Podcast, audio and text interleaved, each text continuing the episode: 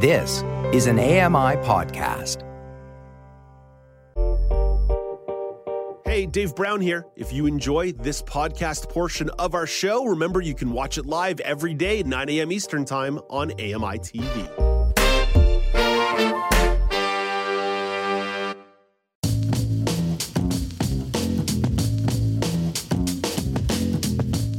Welcome back. It's now with Dave Brown on AMI. There are certain topics that we will pound into the ground on the show. I'm not saying it's a bad thing, but it definitely happens.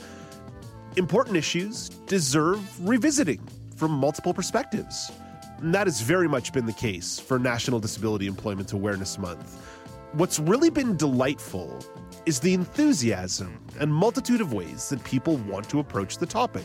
So let's welcome in Jenny Bovard, who has some thoughts on the month from her experience in the working world. Hey, good morning, Jenny. Good morning, Dave. So, Jenny, you want to start this conversation from the place of personal experience. I'm, I'm just going to clear out and hand you the microphone. What's the story? Well, usually I like to tell a story with a happy ending, and this is no exception. It's going to get a little ugly here for a second, but a little over a decade ago, I had a chance to work for Canada's largest telecommunications company, and that's all I'll say about who they were. Uh, and and it was a really exciting thing for me. Uh, it was in the customer service uh, industry, which was an industry I felt like I fit in really well. So I had a bit of experience, was really excited, and our first few weeks on the job was in a training type setting, in a classroom setting. There were like 15 or so of us, and the trainers they had swapped shifts. So one evening, we wound up with a new trainer. And not long into the evening, into the shift, this new trainer says, uh, they asked me to essentially remove my hat. I was wearing a hat because this environment was extremely bright. I have extreme light sensitivity. Dave, you can maybe relate and maybe have some. It's part mm-hmm. of our albinism deal. I've had plenty of conversations working in the TV world about how do we light me in an appropriate way that doesn't absolutely punish me. I'm a real pain in the butt when it comes to lighting, but you have to be to be able to function. And that was the case here. So I had my hat on, I was asked to remove it. And I explained really just kind of briefly because I was in amongst all my peers i had explained you know human resources and the other trainer they they know that i need to wear this hat to function so if if we want to talk about it more we can talk about it maybe on the break and they responded the trainer responded by questioning that my need to wear this hat was real. It was it was a really snarky response to the effect of really? Are you being real right now? This kind of language. So and this was in front of my peers and it was really really uncomfortable and it felt a lot it, it felt very uncomfortable. So we tried to chat about it on the break. I really didn't make much progress with this person.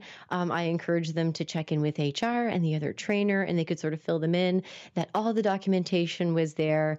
I had done all my due diligence on my end, um, and they were really not very apologetic and pretty unwilling to sort of follow through on the accommodation. Um, long story short, I ended up wearing the hat, obviously. Um, no one was going to tell me not to wear the hat, so I can continued to wear it. But when it came time, it got worse. It snowballed, Dave when it came time to get out onto what we call the floor in the contact center world, when you begin starting to take calls and assisting customers, um, they did not have my Zoom text or large monitor in place.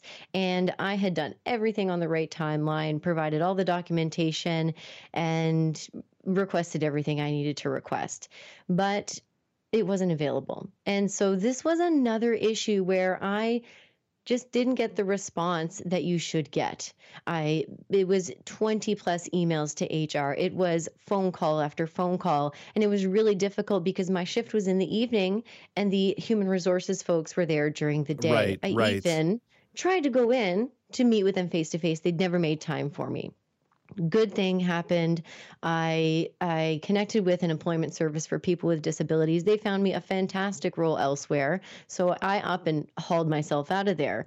But it felt so wrong. It felt a lot like discrimination. I did a little bit of homework and I thought, you know, maybe I should pursue this so that other people don't have to deal with this down the line. This is not how a company of this size or any business, frankly, should respond to accommodation requests, whether it's in the moment or whether it's the paperwork, the due diligence things that we need to do by disclosing.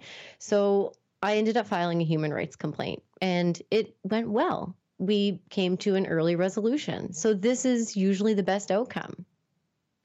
Jenny, I know that experience must have been very trying. It doesn't take much imagination to understand how trying that would be. I'm sure there's people at home listening who are empathetic who've had similar experiences.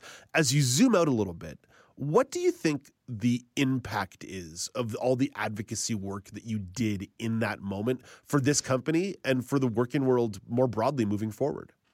It was a lot of work and it was kind of a big slap in the face, kick in the butt reality check. I had other work experience, but it it it became this thought of of like am i going to have to do this all the time? And i am i going to have to be the one to speak up? And it turns out you know that is has been the case. I've had really great experiences but what ended up happening with this company was with the early resolution to the human rights complaint, um, that essentially means that the the um, the the they they followed through on what I wanted on my asks, and those asks were that the training staff receive training, both the existing staff and incoming staff. They receive training on how to appropriately respond to again in those moment or or more documented type requests for accommodation because that's not how you respond people you do not question people's needs when they are um, taking the time to explain it in front of peers nonetheless yeah. that should mm-hmm. be that should be the basics that should be the mm-hmm. basics not like not the advanced level course on this uh, right. jenny we've only got about four minutes on the clock here so let's be a little rapid fire with these next couple questions tell me about a job that you had that was an uber positive experience I loved being a barista. I there was just something about handing someone their preferred beverage or their pastry and sort of making them leave a little bit happier than when they arrived. And when I was a barista, it was in a small kiosk location inside a grocery store and it was Starbucks. So there was a real formula, like a real place for everything. And that made it really easy to move about the space and know where everything was as a person with low vision. And then I had those recipes, those drink recipes down, like memorized like nobody's business. You want a caramel macchiato Dave, I got you. You want like a dry, half sweet soy hazelnut latte? I got you. Right? It was just I don't know. That was my favorite. I've shared, what about you? I've shared the story on the air before. I used to work for the University of McGill in the athletics department in the equipment room for where I would hand out towels to gym goers or badminton nets to badminton players, but I would also do the laundry of the sports teams. Let me tell you, doing laundry for a living was an incredible experience because it was so tangible put item in machine, take item out of machine, put item into dryer, hang it up after you're done. You could have a very tangible work experience. And Satisfying. people are always happy when you do your laundry for them or do their laundry oh for them. Gosh, yeah. Like they're grateful. It's amazing. That is amazing. Yeah, see, it's the same thing. You you you're doing something for people and it's like you said so tangible and just so satisfying. Jenny, 30 seconds or less on this one let's say you could do any job outside your current careers. I'm saying careers because you do a lot of different things. What would you do? Oh my God. I have a secret answer. I think I finally figured out what I want to do when I grow up. So I'm going to keep that one for a bit. But I would basically be like, I would be Anthony Bourdain. I would do what he did. That would, that would be it. I, think, I, would travel the world and eat food and make TV and entertain people. Okay, I mean that's pretty good. That's pretty good. Although I think that's kind of in your current level of career, though. If I'm being totally honest with you, it's somewhere in the path that you're already on, and you would be fantastic at it. I, I, I mentioned that I liked doing people's laundry. I think if I could run a laundromat or a dry cleaner, I'd be a very happy person. I also think that if I could run a dépanneur, a convenience store, maybe connect mm. that to my laundromat and dry cleaner, then we'd really be getting somewhere. But uh, that sounds like a great business plan. I, I, you know, you get people captive doing their laundry, and then you sell them a bunch of chocolate bars. They get you get snacky when you're doing laundry. You definitely get snacky when you're doing laundry. uh, Amy, uh, Amy, Jenny, let's uh, wrap up on this thought here because we've got a minute and 30 seconds on the clock. It's the time of year when a lot of people are shoving pumpkin pie and apple pies into their mouth, but you wanted to give some love to the humble pecan pie. Why? Oh, I want to leave you guys with something sweet. You know, we love our pumpkin pie here on the East Coast. I never met a pie that I didn't like, but I just want to remind everybody that pecan pie is an option. It's so easy to make and it's so delicious. You need like four or five ingredients. You've you've got them in your cupboard. Except the pecans, a little bit of an investment these days. And I will always argue it's so worth it to make your own pie crust. But even if you don't, pecan pie is so easy. I got a recipe. I'll share it with you if you want. Pecan pie, underappreciated, very much underappreciated, a delicious item. Jenny, with a scoop of ice cream or not with your pecan pie? Oh yeah, as long as I have my lactose pills. that's what they're that's what they're invented for, right? Just for the sake of having ice cream with pie.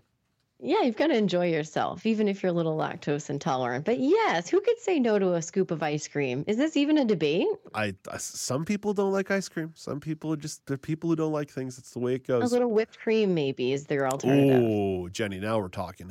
Uh, we are officially out of time though. We got to go before okay. I start craving too many things. We snuck some food in there we, anyway. We always do. Jenny, have a great day. You too, Dave. That's Jenny Bovard. You can find her podcast, Low Vision Moments, on your favorite podcasting platform. Hey, Dave Brown here. If you enjoy this podcast portion of our show, remember you can watch it live every day at 9 a.m. Eastern Time on AMI TV. Join me every couple weeks for the Outdoors with Lawrence Gunther podcast, where we learn about outdoor tech and tips. Plus, we look at news affecting the environment.